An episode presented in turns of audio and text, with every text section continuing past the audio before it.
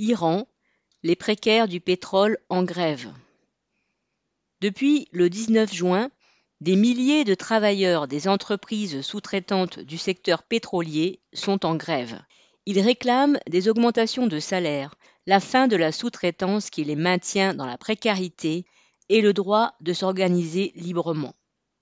Les travailleurs de l'industrie pétrolière et chimique sont une force par leur nombre, dans un secteur qui fournit la principale ressource économique du pays, leur concentration et leur tradition de lutte. En août 2020, sur le gisement de South Pars, plusieurs milliers d'entre eux avaient fait grève et arraché des augmentations de salaire.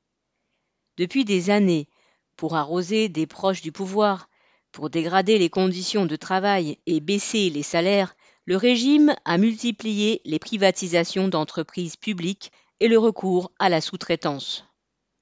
Pour construire et entretenir les installations, les compagnies embauchent des précaires en passant par des sociétés privées intermédiaires. Ces travailleurs gagnent 30 à 40% de moins que les permanents, ne sont pas soumis aux mêmes normes de sécurité et n'ont pas le même accès aux soins médicaux. Ils sont logés dans des dortoirs mal isolés, alors que la température peut atteindre 50 degrés. Ils doivent se battre pour disposer des 10 jours de repos obligatoires après 20 jours de travail, selon le cycle en vigueur sur les installations pétrolières.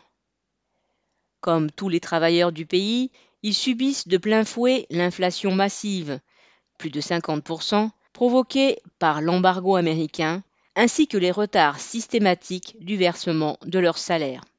Ces travailleurs se sont mis en grève pour obtenir l'alignement de leur salaire et de leurs droits sur ceux des permanents. Les syndicats indépendants étant interdits, un comité des travailleurs de la sous-traitance du secteur pétrolier organise la grève qui touche 70 sites et 10 000 ouvriers. Comme l'indique un de ces communiqués, les vis sont serrés par nos mains et les tuyaux sont soudés avec notre sueur. Aucun projet ne peut se poursuivre sans que nous assemblions, soudions ou échafaudions. Restez chez vous et voyons si l'échafaudage se dresse tout seul. Fermez les guillemets. Le travail ne se faisant pas sans eux, la grève porte et gêne le régime des ayatollahs. Plusieurs centaines de licenciements dans la raffinerie de Téhéran n'ayant pas suffi à intimider les grévistes, le président Rouhani, en poste pour quelques semaines encore, a dû promettre d'améliorer les conditions de travail tout en affirmant que la question des salaires n'était pas de son ressort. L'un de ses concurrents, l'ancien président Ahmadinejad, qui réprima la révolte de 2009, empêché de se présenter aux dernières élections, se pose aujourd'hui en défenseur des grévistes.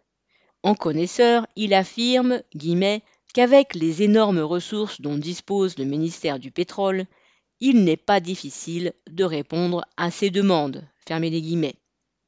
Les grévistes ne peuvent évidemment pas compter sur un tel faux allié, mais sur leur détermination et leur capacité à entraîner d'autres travailleurs du pays, à commencer par les titulaires du secteur pétrolier qui commencent à les rejoindre.